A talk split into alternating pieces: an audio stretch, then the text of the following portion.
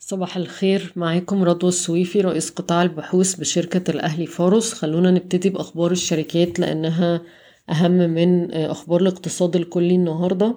طبعا كلنا عارفين قررت الحكومة رفع تكاليف الغاز الطبيعي للقطاع الصناعي وخاصة صناعات الحديد والسيراميك والأسمنت والأسمدة والبتروكيماويات لخمسة وخمسة وسبعين من مية دولار أمريكي لكل مليون وحدة حرارية باستثناء الشركات اللي تكلفتها كانت بتحسب على أساس معادلة سعرية.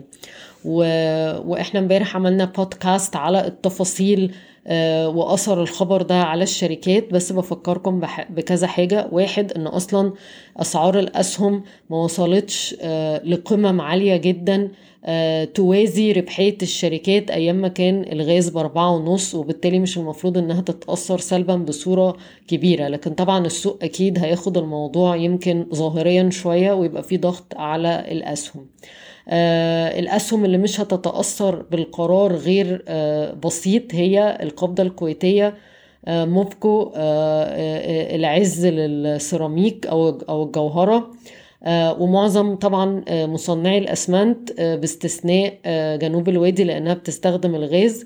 الشركات يمكن اللي التأثير عليها هيكون أعلى هي عز ستيل وبوئير ولاسيكو وإحنا شايفين بشكل عام إن إحنا واحد لازم نحط في اعتبارنا إن الحكومة ممكن تغير أسعار توريد الأسمدة المحلية بالنسبة لقطاع الأسمدة وكمان ممكن إن شركات الحديد تغير أسعارها في السوق المحلي.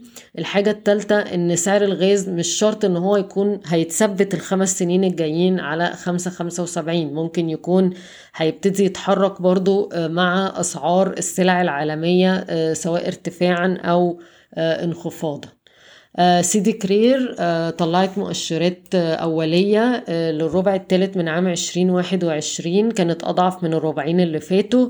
صافي الربح بلغ 75 مليون جنيه مصري في في الربع الثالث وفي التسع شهور وصل للربح 283 مليون جنيه مصري. وده كان نتيجة إن حصل إغلاق للصيانة وكان متخطط له في الميعاد ده. آه سيدي كرير بيتم تداول السهم عند مضاعف ربحية لعشرين واحد وعشرين تسعة وتمانية من عشرة مرة آه الصحف المحلية كاتبة إن طالبت شركات الأسمدة بزيادة أسعار توريد الأسمدة المدعمة بنسبة 15-20% السعر الحالي بفكركم 2900 جنيه للطن وبالتالي الخبر ده معناه إن هما بيطالبوا إنها توصل آه لما يقرب من 3500 جنيه مصري.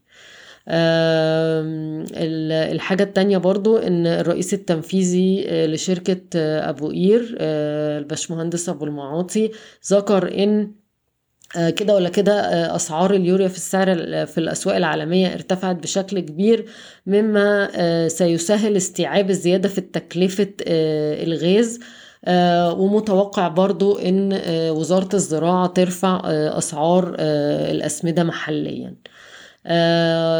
بالنسبة لشركة رايا في خبر إن المؤسسات الأجنبية والمحلية بتسعى للاستحواذ على حصة في أمان من خلال حصة مباشرة أو من خلال الإدراج بالبورصة المصرية والإدارة الشركة بتدرس القرار النهائي. جي بي أوتو هتسلم 300 عربية تيجو لمبادرة إحلال السيارات بالإضافة إلى 500 سيارة هيونداي و300 سيارة ماركة شيري. حوالي 6000 غرفة فندقية قيد الإنشاء بتكلفة استثمارية قرب ال 2 مليار جنيه في مرسى علم. الشركة العامة للصوامع والتخزين بدأت في إنشاء صومعة في ميناء غرب بورسعيد بسعة تخزينية 100 ألف طن واستثمار 520 مليون جنيه مصري وهينتهوا منها في خلال 18 شهر تقريبا. نرجع سريعا لأخبار الاقتصاد الكلي. قرر البنك المركزي الإبقاء على أسعار الفايدة دون تغيير كما كان متوقع.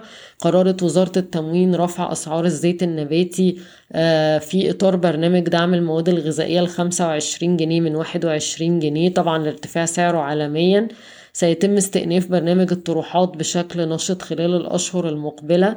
وافق البنك الدولي على تسهيلات لمصر بقيمة 360 مليون دولار لدعم التعافي من كوفيد 19 ومصر بتستهدف رفع مساهمة القطاع الخاص في النشاط الاقتصادي الخمسين في المية في خلال الثلاث سنوات المقبلة.